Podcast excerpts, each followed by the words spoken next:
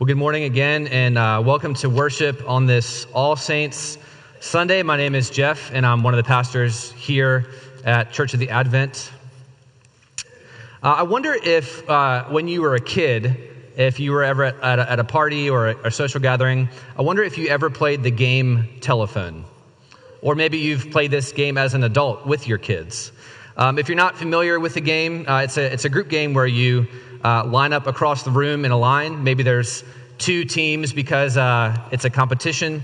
And one person at one end of the line has a word or a phrase, and they whisper it in the ear of the next person in the line. And then that person whispers it in the ear of the next person in the line, and so on and so forth until you get to the last person. And then the last person at the end of the line uh, says what they heard out loud uh, to the whole group.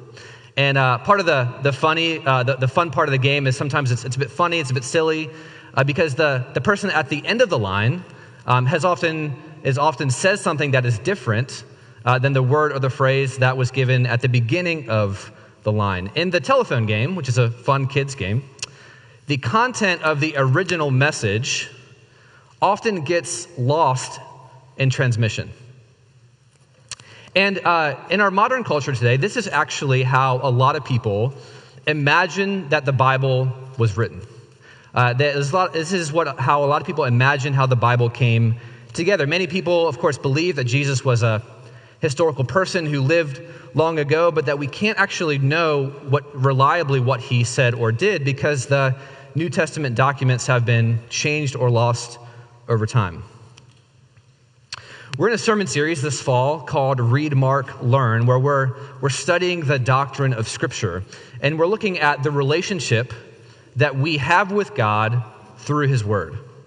And so we've sought to understand that relationship by looking at different attributes of Scripture. Uh, and so we've looked at the truth, goodness, and beauty of Scripture. Uh, we've looked at the clarity of Scripture, that God's Word is understandable. And last week, Dan spoke about the sufficiency of Scripture. And this morning, we come to the topic or the characteristic of the reliability of Scripture, the reliability of God's Word. And this is an important topic because many people in our late modern Western culture are skeptical about the Bible as a reliable historical document. And they often imagine that it came together or that it was written kind of like the kids' game, the telephone game. And this idea gets advanced um, in a number of ways. Sometimes it gets advanced in academia and university settings, um, although, of course, in sophisticated academic ways. Um, and so some scholars, like Bart Ehrman, who's a professor at UNC Chapel Hill, um, have, some scholars have spent their entire careers um, advancing this idea. Other times, uh, ideas like this about the Bible get advanced through pop culture. So, uh, many of you might remember uh, over a decade ago, many years ago, um, the fiction novel turned movie uh, by Dan Brown called The Da Vinci Code. It was kind of popular at the time, uh, and this, uh, this book turned movie kind of put forward some ideas about the early church and how the Bible came to be that are similar to the telephone game. Uh, but other people, uh, kind of apart from academia and pop culture, kind of just find this idea to be intuitive. Uh, the Bible was written a really long time ago, and so uh, probably the original documents, the original message were sort of just lost or changed over time, uh, lost to time and history. And so, if you've adopted the telephone game view of the Bible, either through academia, uh, your own research, or through pop culture, or through your own, your own intuition, then most likely you've adopted a kind of skepticism towards Christianity as a whole. Uh, if the documents of the Bible themselves are historically unreliable, then its message probably is too. And so is any organized institution that believes it and teaches it. But is the telephone game how things actually happened with the Bible? Is the telephone game how things actually came together? Does this make the best sense of the evidence that we have? Well, our text here in 1 John 1 that was read earlier, and the great tradition of the church, and perhaps most interestingly, much of modern scholarship would all say, actually, no. This is not how things happened. The witness of Scripture and the best historical evidence and the great tradition of the church and lots of modern scholarship actually all point in the other direction. And so, what I want us to see this morning is that we can have great confidence in the historical reliability of Scripture. And we can have great confidence because we have some really key things. We have reliable eyewitnesses, we have a reliable text, and we have a reliable message. We have reliable eyewitnesses, a reliable text, and a reliable message. Um, and one kind of quick caveat uh, before we um, dive in is that for the sake of time and limited space, I'm going to be mainly kind of focusing our attention here on uh, the New Testament and on the four Gospels in particular. And I'm going to be doing it from our text here in First First John. But I know that this is a, topic that may be of interest to you. Um, and so if you'd like to explore these things more, or if, if certain questions come up as I'm, as I'm talking that I don't address this morning, um, I'd be happy to talk further with you or, or recommend some more uh, books or reading for you or resources. Um, and actually, some of those books were actually in um, our most recent Friday email. So I'd, I'd encourage you to check those out. So, first of all, let's talk about the reliability of the eyewitnesses, the reliable eyewitnesses. Our New Testament reading, 1 John 1 1 through 4, says, That which was from the beginning, which we have heard, which we have seen with our eyes, which we looked upon and have touched with our hands concerning the word of life, that which we have seen and heard, we proclaim to you. That which we have seen and heard, we proclaim to you. This is a statement of eyewitness testimony. Matthew, Mark, Luke, and John base their accounts on their and others' firsthand experience. They saw Jesus live, they watched him do ministry and heal people. They listened to him speak and teach people. They saw him suffer and die. They watched him be buried in a tomb. And then they touched his resurrected body and they watched him ascend into heaven. These people who saw him and heard him and touched him became the authoritative eyewitnesses for the gospel writers Matthew, Mark, Luke, and John. And for the gospel writers, these eyewitnesses became like ancient footnotes. Like ancient footnotes. So if today, if you were to write a paper for a class or write a research paper, dissertation, or if you were to write a book, um, to cite your sources, you would use what? You would use footnotes or endnotes. Well, why would you do that? Well, partially to show that you are building on someone else's work, uh, to show that you're not plagiarizing. But you also use, you also cite your sources, you also use footnotes. So if people want to look up more information about what you're saying, or if they want to investigate the argument that you're making, they can check out that source. Biographers in the ancient Greco Roman world did the same exact thing, except their footnotes were names of people. Names of people. And this was a common literary convention. This was a literary feature that people in the ancient world would have understood.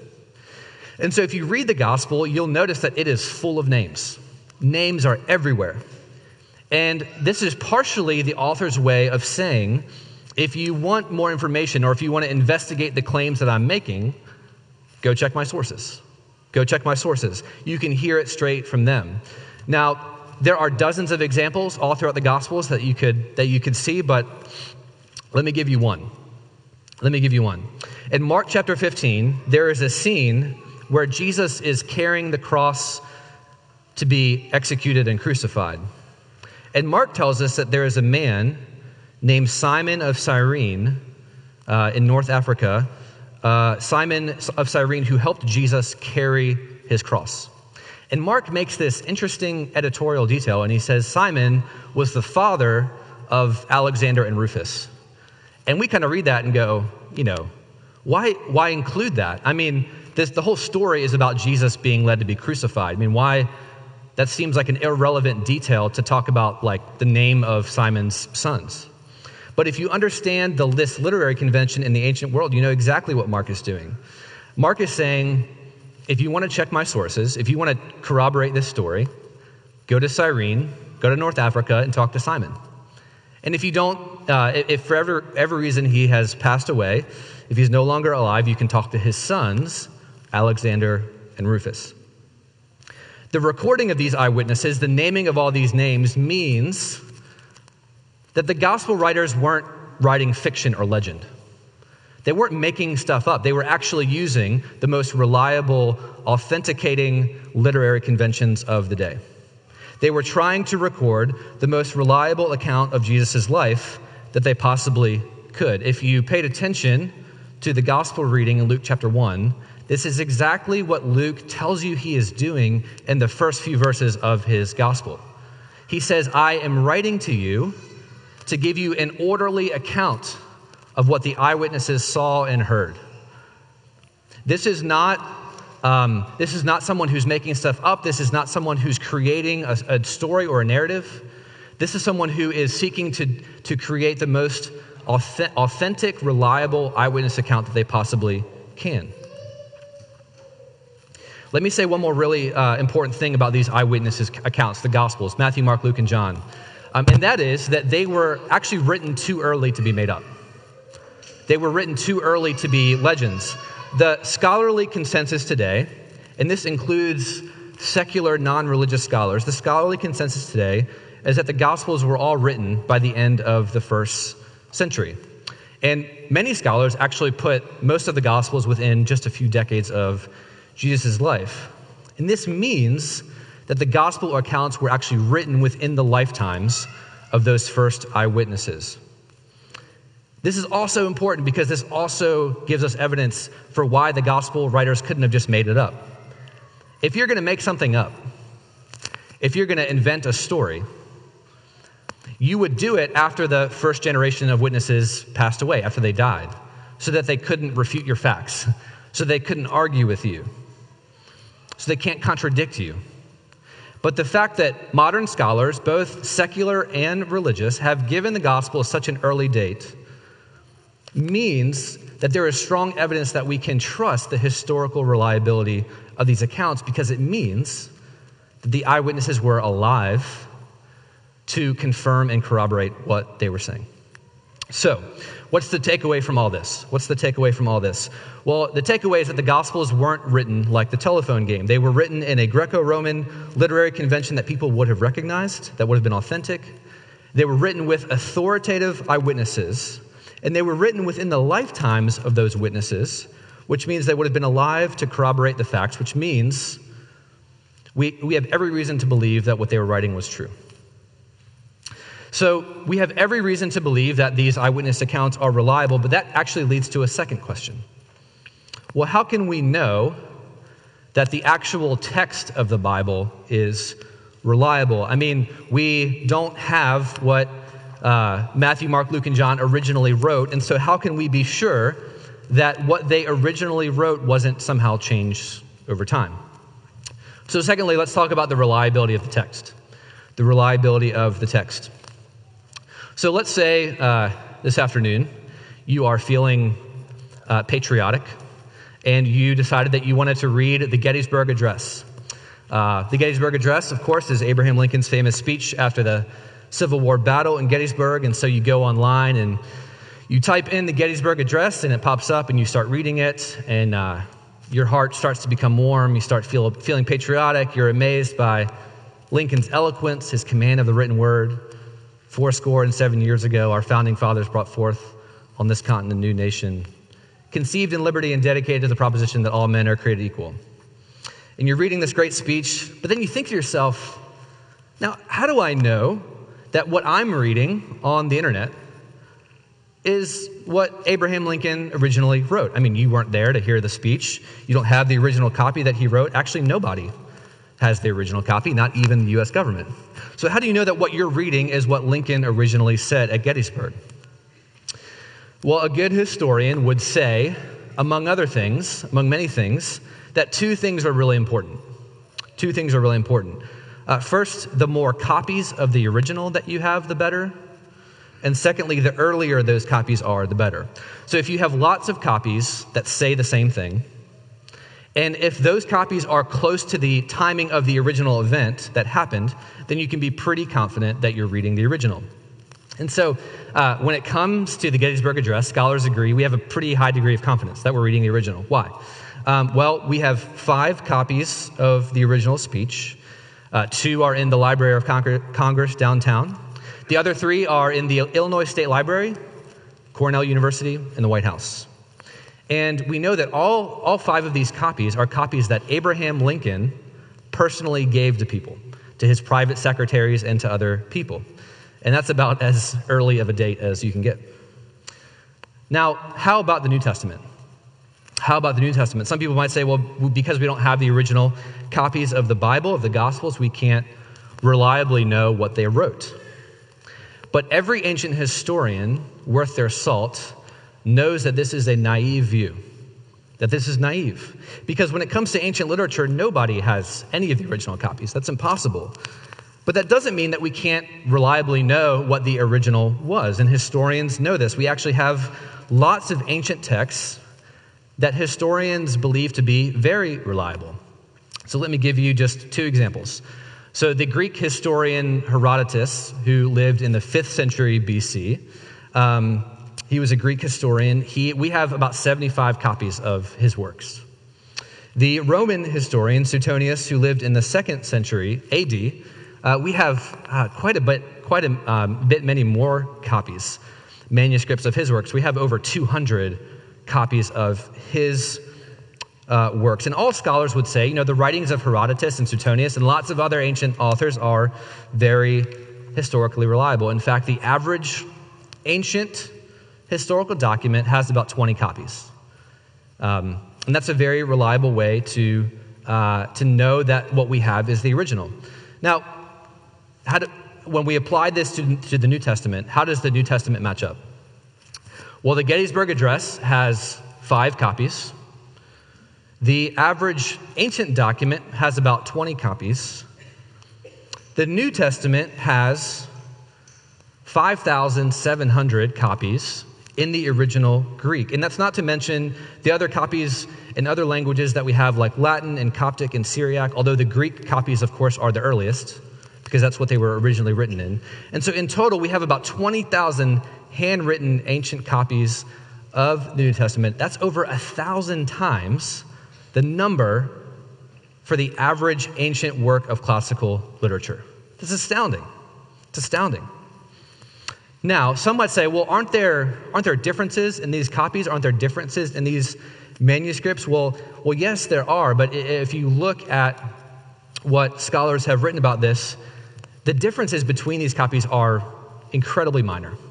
They're incredibly minor. Most of them are about uh, word, um, they're about word order and spelling errors. None of them constitute any significant point of belief or doctrine. Textual critics know Textual critics in this field know that the copies that we have are actually quite reliable. Uh, if you have any questions about this particular point, I'd be happy to talk with you more about that. Uh, so we have about a thousand times as many more copies as most ancient literature. And in terms of dating, the, the New Testament, the Bible, is actually very early. It's, it's a, we have most of our copies are a lot earlier than also most ancient literature. So all of this I know we're like nerding out here, but here we go. All of this leads F.F. F. Bruce, the eminent Bible scholar and historian from Cambridge, to conclude this. The evidence for our New Testament writings is ever so much greater than the evidence for many writings of classical authors, the authenticity of which no one even dreams of questioning. And if the New Testament were a collection of secular writings, their authenticity would generally be regarded as beyond all doubt. Be generally regarded as beyond all doubt. So, what's the takeaway from all this? Well, we have every reason to believe, based on the sheer number of copies that we have and based on their dating, that what we have here is what the original authors wrote. And in many cases, we have lots of reasons to believe that it actually it's significantly more trustworthy, it's significantly more authentic and reliable than most other ancient historical documents.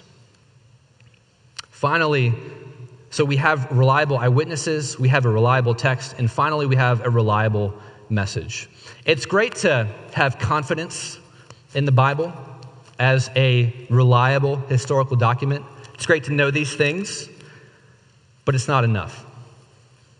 It's not enough to have a relationship with God. It's not enough to live the Christian life. It's not enough to face things like suffering and death.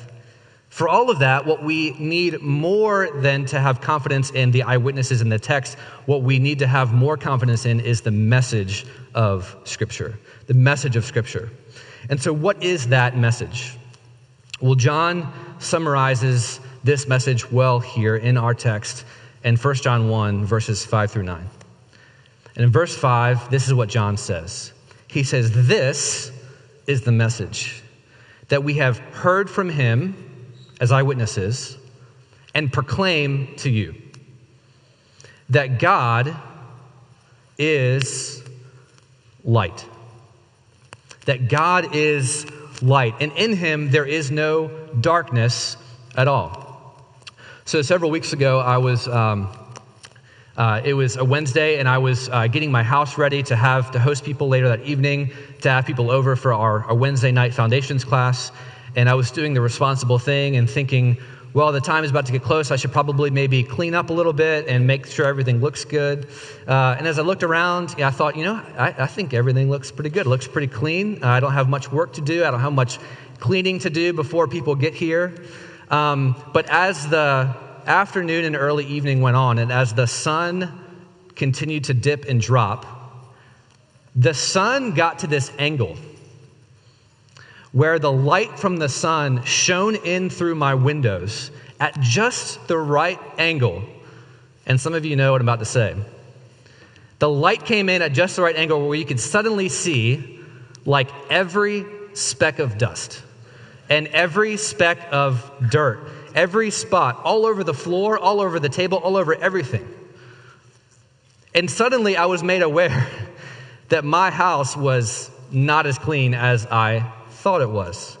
Um, in that moment, I realized that there was lots that I couldn't see before, that I couldn't see before, but the light exposed it. There, I realized that there was more in my house that needed to be cleaned up than I thought there was because of light. Because of light. And that's part of what God's word does. The psalm reading that Liz read earlier says that your word gives light.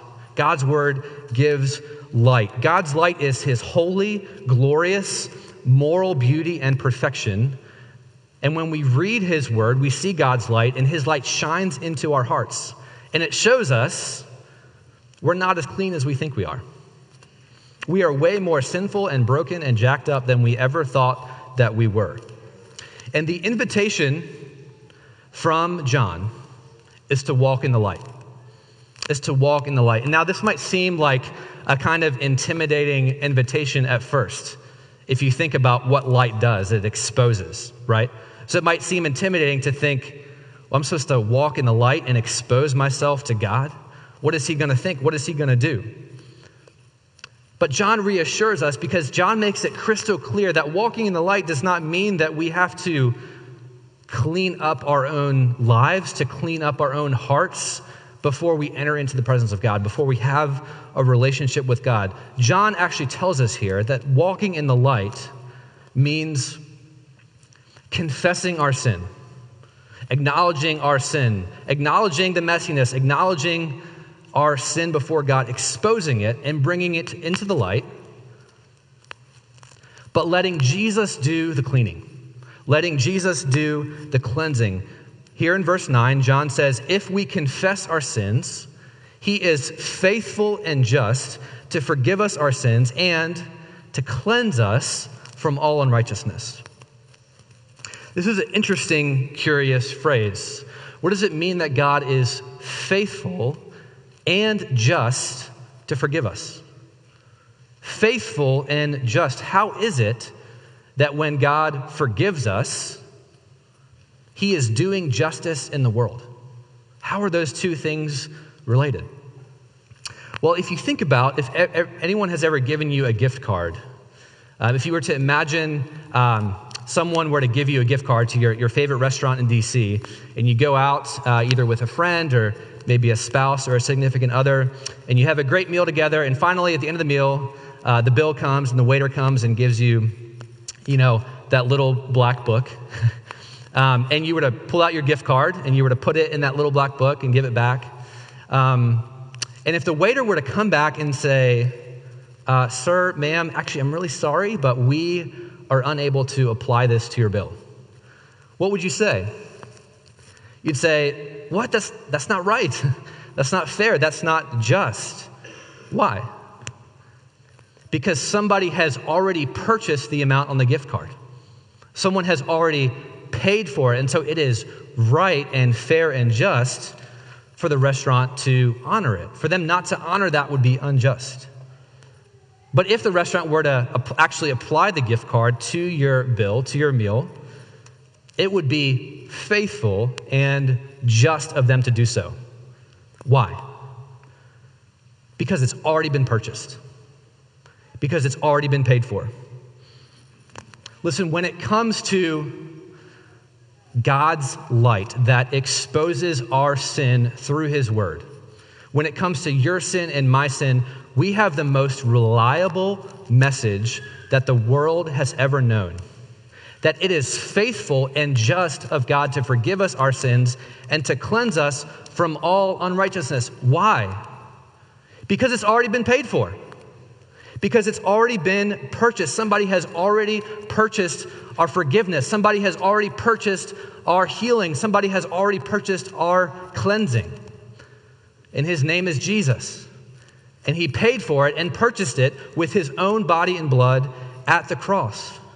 And so every time you confess your sin, whether it's the first time or the hundredth time or the hundred thousandth time, it is faithful and it is just of God to forgive you because he's honoring the purchase that has already been made by Jesus Christ at the cross for you.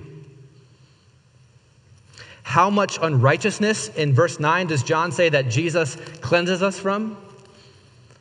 All of it. Well, how much is that? All of it. But really, like how much? All of it. All of your sin, past, present, and future has been paid for and purchased by Jesus on the cross in full. And that is why, friends, we don't just have, when it comes to Scripture, we don't just have reliable eyewitnesses. We don't just have a reliable text. But we have the most reliable message in the world because we have the per- most perfectly reliable Savior who is faithful and just to forgive us because he has already purchased it on the cross. All of your sin paid for and purchased in full. And friends, that is what these eyewitnesses heard, saw, touched. It's what they proclaimed, it's what they gave their lives for, it's what the New Testament writers wrote down, what they were inspired by the Holy Spirit to write down.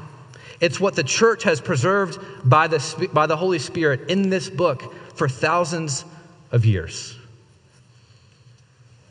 And, friends, if you can find a more trustworthy, if you can find a more reliable message in this world than that, man, I'd really love to hear it. In the name of the Father, and the Son, and the Holy Spirit. Amen.